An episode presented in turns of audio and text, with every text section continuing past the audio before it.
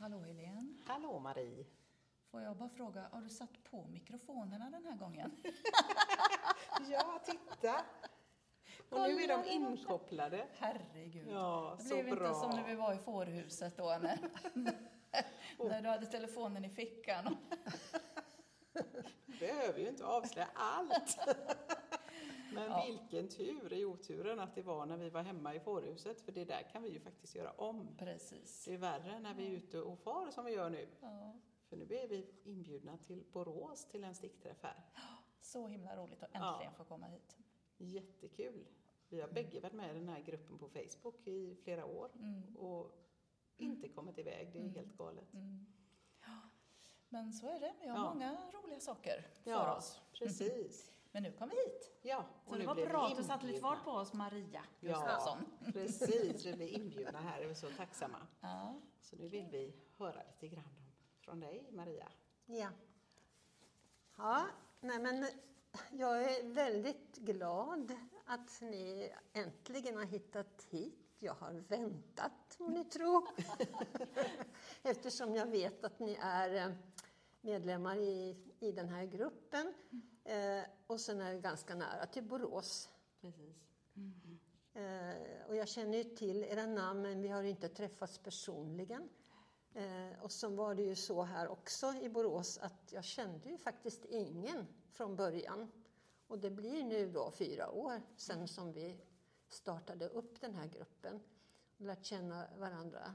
Eh, kommer lite olika från gång till gång, men eh, nu har vi en sån här träff idag. Och vi ses en gång i månaden. Eh, vi har en träff till här nu då i juni månad och sen blir det ett litet uppehåll över sommaren och så ska vi planera då för hur hösten kommer att se ut. Och det slutar ju åt att eh, vi får en träff i månaden men gruppen får bestämma och planera och även innehållet då. Mm. Brukar ni ha temadagar? Eller? Vi har haft det under den här terminen har det varit en hel del tema. Vi har bland annat eh, tagit upp monteringar, olika sätt att sätta ihop eh, eh, stickade eh, stycken och, och det här med rullade kanter känner ni ju till. Ja. Eh, Så det finns några anslagstavlor där som jag satt upp lite prover och lite lappar och så här som man kan studera och så. Och sen ligger det en del litteratur i anslutning till, till i ett annat rum här och så har, har ni lite grann som vi kan titta på också. Då. Men det har vi ju då sysslat med under hösten till exempel. Men vi har ju också då haft en hel del genomgång av olika maskiner, eh, vad som kan hända, byta tryckstång, rengöra, eh, byta nålar, eh, massa sådana här ni vet man måste göra, kunna och, och göra. Och, och vi lär varandra hela tiden, vi lär av varandra och vi lär varandra liksom ger inspiration och så här. Eh, och det har varit väldigt givande att ha de här träffarna. För det har ju då saknats verkligen för många eh, av oss här. Då. Men eh, nu när vi har bjudit in er då till Borås, det här är alltså före detta Textilmuseet som vi är i och vi får alltså vara i de här lokalerna genom Studieförbundet Vuxenskolan. Så, så har vi då en sån här kamratcirkel Eh, Och vi är två stycken eh, administratörer då. Det är ju Ann Arvidsson och jag då, Maria Gustafsson. Och vi har då en Facebookgrupp där man kan eh, skriva i, i, inför de här träffarna och eh, ja, vill man också dela med sig, lägga, göra inlägg då, lägga in bilder eh, och inspirera varandra. Då. Men i huvudsak så ordnar vi den här eh, Facebookgruppen för att vi skulle kunna inför de här träffarna då eh, bestämma och så. Så. Och så får man anmäla sig där. Och varför har vi så? Jo, det är för att både Ann Arvidsson och jag, vi åker ganska långt till Borås. Jag har sex mil. Som, och då sitter vi inte och åker liksom om ingen kommer. Men hittills så har vi inte ställt in någon träff. Utan eh, ja, vi har varit runt 12 i snitt. Idag tror jag vi är 11. Så eh, det är lagom. Vi har Vad kostar det att vara med? Det kostar faktiskt inget annat än bensin eller det, Det är helt fantastiskt. drivmedel för oss personligen och vi tar med oss egen mat och fika och så. Och det är fantastiskt då för vi har en kamratcirkel som vi har då genom studieförbundet. Så det är ju genom studieförbundet då.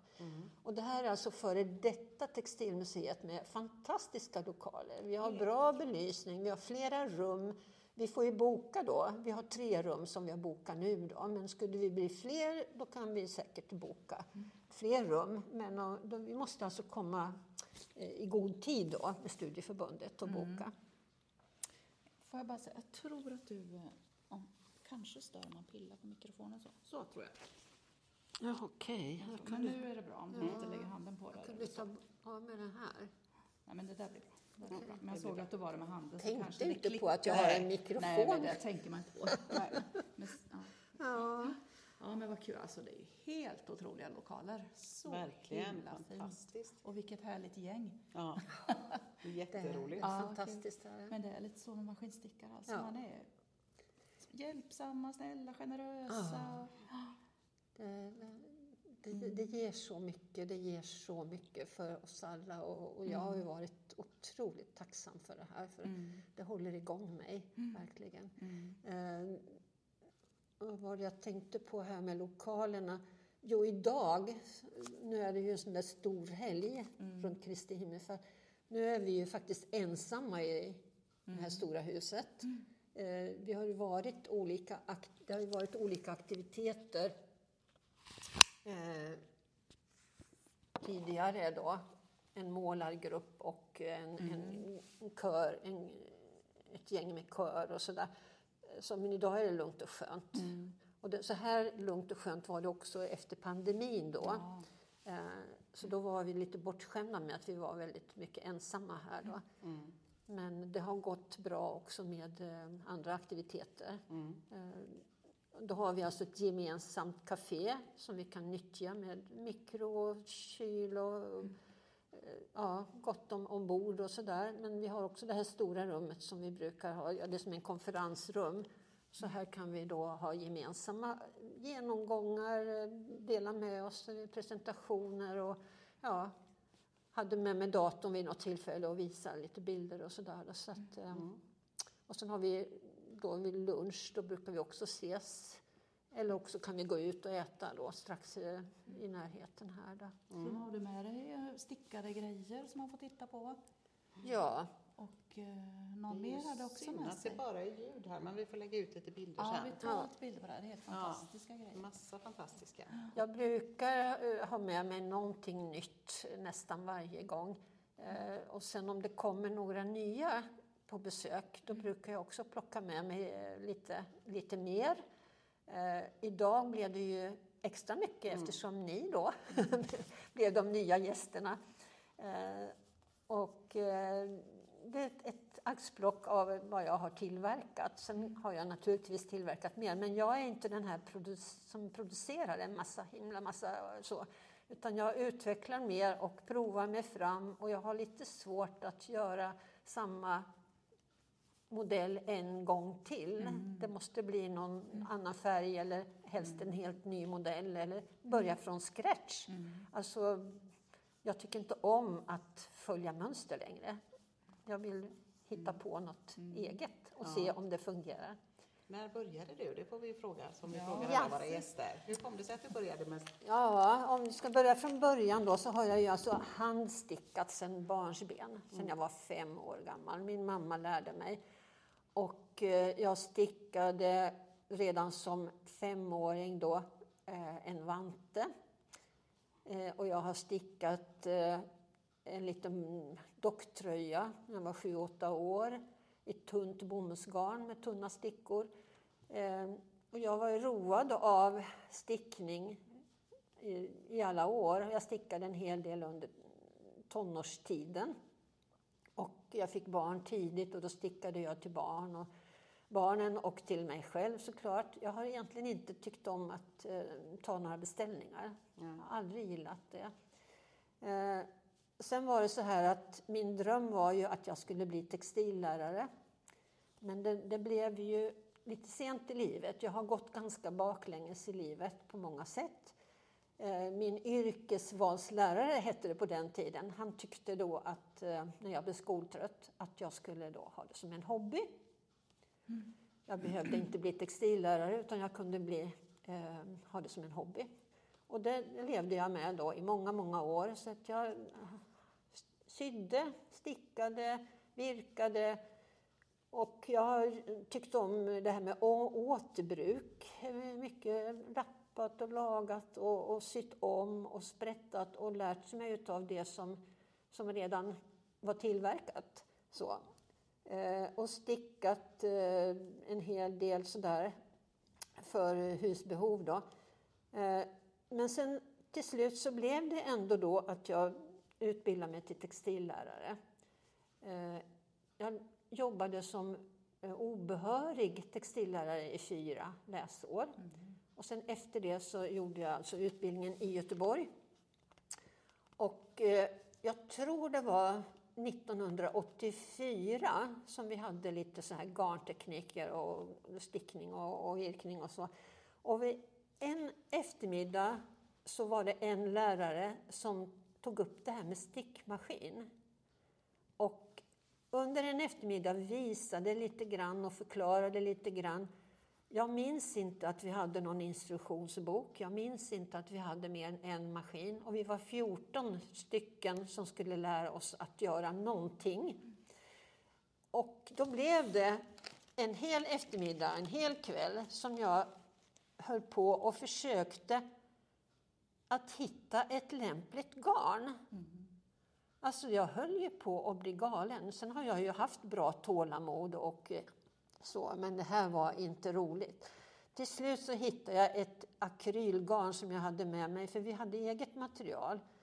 Eh, ett akrylgarn som jag stickade en provlapp som har eh, hamnat här då i en A4-ficka.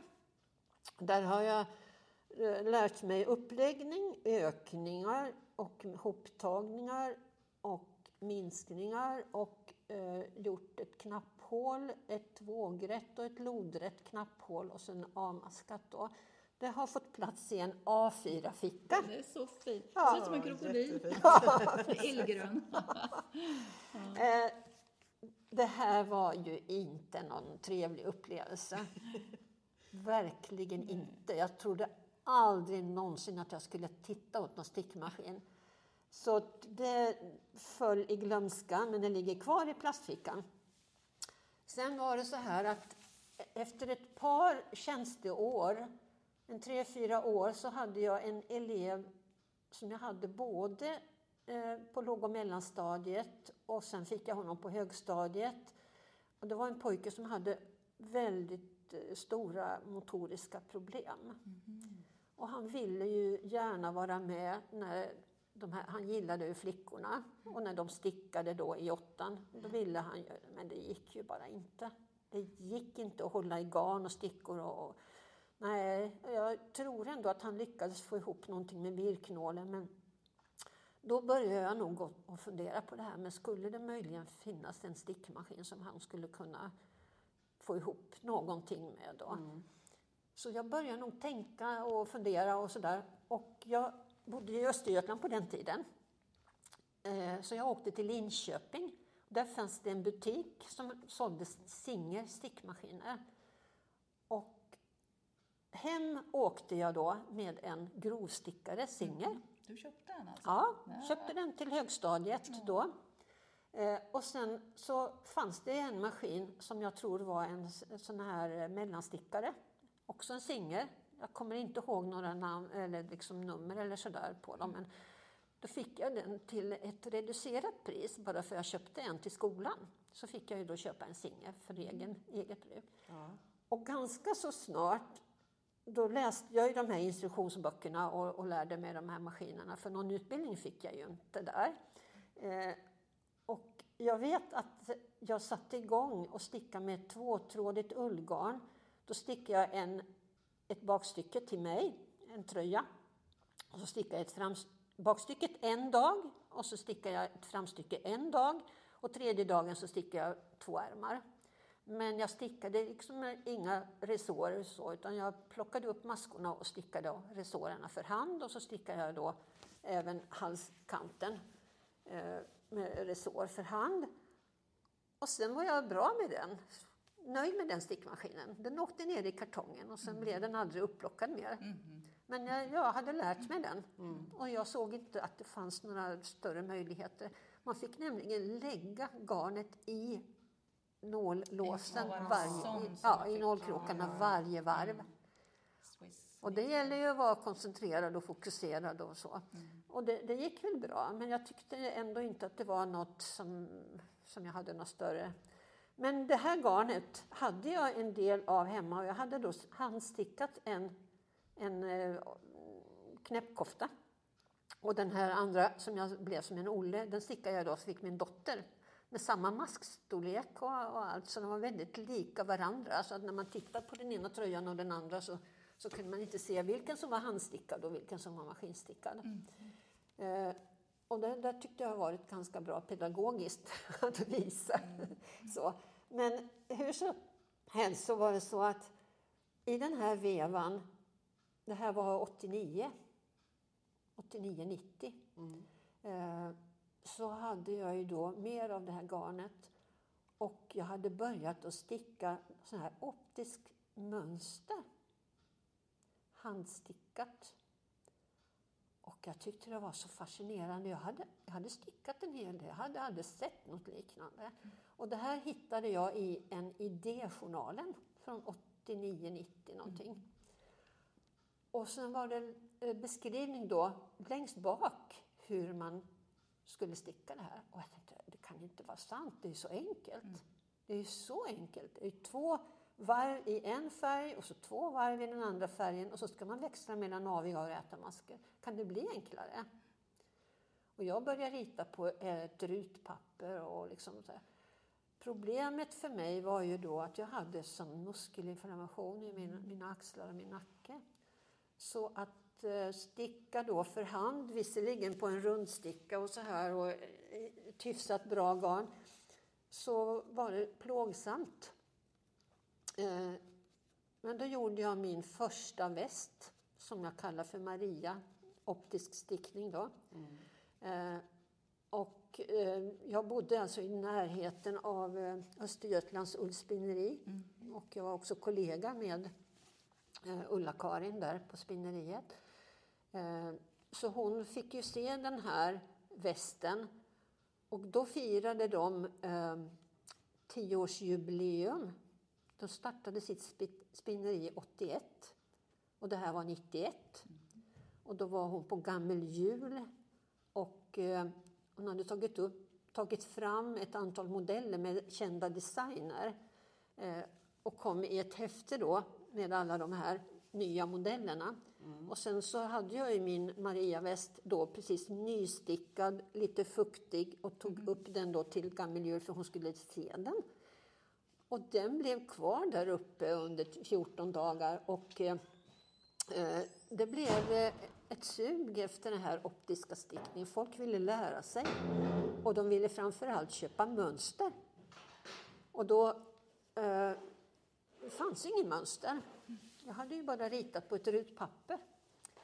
Så då ville de köpa garn från spinneriet, vilket folk gjorde, men de hade ju inget mönster. Alltså fick jag ta hela jullovet eh, till att försöka då göra bes- eh, ja, begripliga mönster. Ja. Så det var ett hästjobb egentligen och det var minst lika påfrestande för min nacke att sitta och tuscha i de här rutorna och så här då. Ja. Det här var alltså 91. Och sen 93, 94 så kom Ulla-Karin och ville att jag skulle sticka eh, något plagg till vävmässan 94. Och den eh, västen som hänger där borta, den gjorde jag till vävmässan 94. Och eh, gjorde också en lång kofta då. Och de mönstren hamnar ju också på spinneriet då. Men de är alltså handritade mönstren. De är alltså handritade. Och sen så köpte då folk eh, garner på spinneriet. Då. Så jag har gjort några sådana modeller till ullspinneriet. Eh, och sen så, så fick jag följa med på några mässor, eh, syfestivalmässan med eh, ullspinneriet då. Och då hade jag workshop eh, mitt i de här mässhallarna då tillsammans med två andra damer då. Och då, då lärde jag ut det här med optisk stickning och folk skulle köpa då biljetter för att liksom sätta sig ner och lära sig. Ja. Ja, och, och, eh, och då förstod jag ju undan för undan då att eh, det blev ett eh, intresse då att folk ville köpa då beskrivningar, så enkla beskrivningar. Så då gjorde jag helt enkelt så att jag gjorde ett stickhäfte 96 Mm. och eh, det blev populärt. Eh, och eh, det var ju spinneriets garner då som jag, som jag tänkte på hela tiden. Och, men sen går ju det här att sticka i andra garner såklart.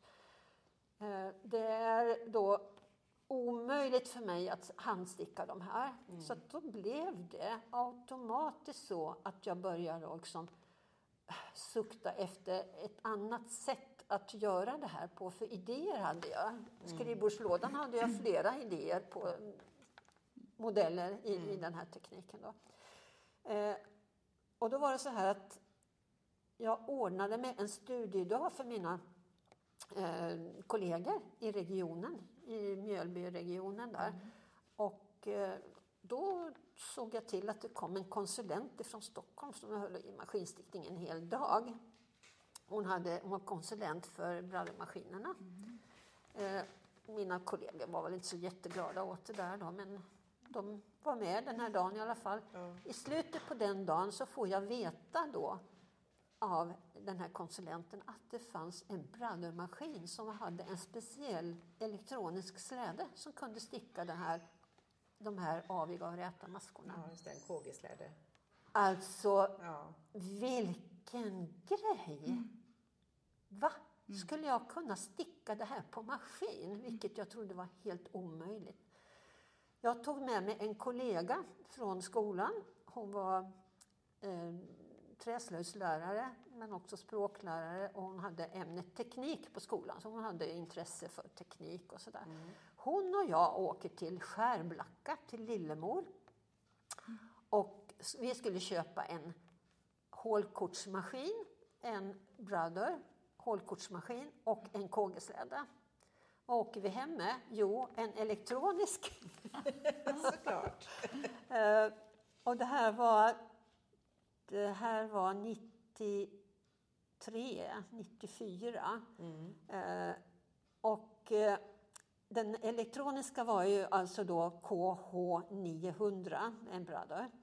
Och den hade ju så samma som en hålkortsmaskin, 24 maskorsrapporter. Ja.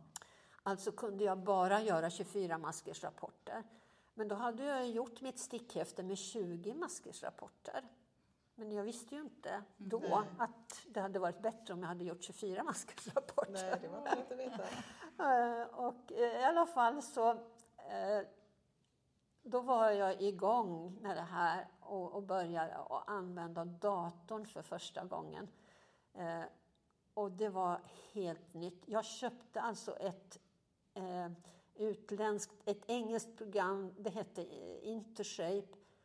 Och eh, det var min särbo som är duktig på datorer och elektronik och så här då. Han tyckte, ja men det där är nog det du ska ha. Och jag beställde det här och det var ett dyrt program. Och så kommer det hem då i veckan, eh, en, en vecka där och oj, jättedyrt. Och jag begrep ingenting.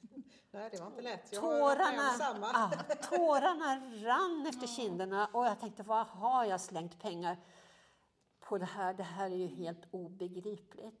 Men eh, jag fick hjälp av honom och det blev många sena telefonsamtal och jag skrek och jag grät och jag, Oh, nej det var hopplöst, eh, eh, helt hopplöst. Men på något underligt sätt så, så blev det ändå då att det ena gav det andra och jag satt där och klura och, och liksom eh, jag började tycka det var lite roligt också då, men det tog ju tid för det här var ju bara på min fritid. Ja. Det var ju sena kvällar och helger och liksom.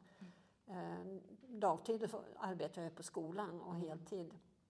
Eh, så det, det krävde sitt. Då. Men, men så började med det här och då var det optisk stickning. Och jag har aldrig snöat in mig så länge på en och samma teknik som då. Jag var totalt uppslukad av det under halva 90-talet. Mm. 95, 96 då var jag med på mässor kommer jag ihåg och det var bara det här. Så fort det blev tid över så var det bara det här. Eh, och så fick jag ju visa upp det i eh, lite olika sammanhang. Bland annat en utställning i, i Linköping, i kyrkan där. Och, eh, hemslöjden och liksom, eh, julmarknader och så här. Och det, män som hörde en stickmaskin, de blev ju jätteintresserade. Men kvinnorna vände ju i tröskeln. Liksom. Ja, det där är så lustigt. Ja. Vad är det för konstigt Ja. det där? Så att eh, det har ju inte varit så enkelt och det här att man ska försvara sig liksom. Att det inte är fusk. Nej. Det här är inte får fusk. höra hela tiden. Ja. Du sitter på mässorna så Ja. kommer allt. Men det är ofta männen som säger det. Ja. Är inte det fusk? Jo, och det är, det, är ju ändå många som, som eh, förstår värdet i det här. Då, för det, det är ju, för mig då är ju fortfarande handstickning och maskinstickning, det hör ihop för mig. Jag vill gärna kunna handsticka lite grann. Jag kan inte sticka hela plagg. Nej. Men kan jag sticka kanter, kan jag göra snygga monteringar? Och, och det är ju det jag har varit road av. Jag har ju liksom eh, tyckt att det är alltid kul att testa. Ja, jag måste bli nöjd. Mm. Eh, sen är det ju fler som har uppskattat också liksom att det ser bra ut och sådär. då. Så Ja, att, visst. men eh, det är mycket som är handstickat när det gäller montering Ja, ja. på mina, mina saker. Då. Och monteringen är ju superviktig. Ja, Det spelar ingen roll hur snyggt stickat det är. Om det inte blir Nej. monterat snyggt så är ju inte plagget jag kan ju ta upp liksom tills jag blir nöjd. Mm. Eh, Det spelar ingen roll för det är ingen som vet hur många timmar jag har suttit där ändå. Liksom. Men bara jag är nöjd eh, så, om jag ska visa upp det för andra och så, så och skulle jag då sälja något, då är det ju jätte, jätteviktigt. Då. Mm. Ja. Eh, Jag är ändå glad för att jag inte går ut för att jag ska sälja. För just den här optiska, då, det går ju liksom inte att sälja. Därför att det tar så lång tid att göra det här. Det är alltså en långsam teknik på stickmaskin. Ni som inte vet vad en KG-släde är, så är det alltså nog det långsammaste man kan göra på en stickmaskin. Ja. Eh, sen när jag stickar de här långa plaggen då, då är det 200 maskor som jag har programmerat in. Och då kan jag ju göra andra saker under tiden, så maskinen står där och tuggar de där två, Ja, visst. 200 maskorna i två varv. Och sen måste jag dit och byta garn till den andra färgen. Ja. Och då hinner jag ju kanske tvätta håret emellan två varv eller diska eller göra någon monteringsjobb eller någonting sånt. Då. Så jag har inte sett det som något problem. Och jag har heller inte haft något problem med KG-släden. Den har gått eh, väldigt, väldigt snällt hela Ja, tiden. ja, det hör man ju väldigt olika. Ja. En del älskar sin KG-släde och en Ja. del hatar den. Jag har aldrig Ja. provat. också hört mycket sånt. Eh, sen är det ju så att jag har haft ett bra garn, men garnet är på gränsen till att vara lite för grovt. Mm. Eh, så det, jag har nog haft tur ändå, Mm. att det har flytit på så bra. Då. Så har du gjort det här lilla häftet som du har gett ut? Då, Ja. Eller?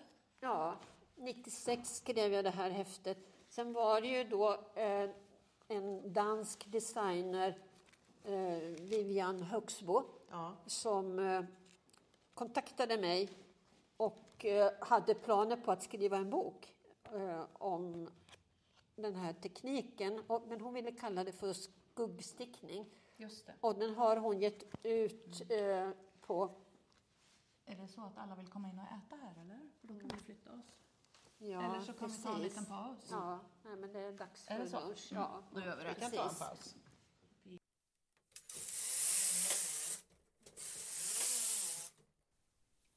Ja, det där var hälften av eh, samtalet vi hade med Maria Gustafsson. Nu sitter jag här alldeles själv men jag tänkte bara spela in en liten avslutning och sen ska jag försöka mixa ihop det här så jag hoppas att jag kommer lyckas med det. Med andra ord så kommer det en del två på den här podcasten där vi pratar mer med Maria Gustafsson men jag tänker att det kan väl vara gott om inte avsnitten blir så långa och att det dessutom kommer ut ganska fort för det tar lite tid att redigera och fixa. Ha det gott allihop och lycka till med era maskiner. Visst är det härligt att sticka.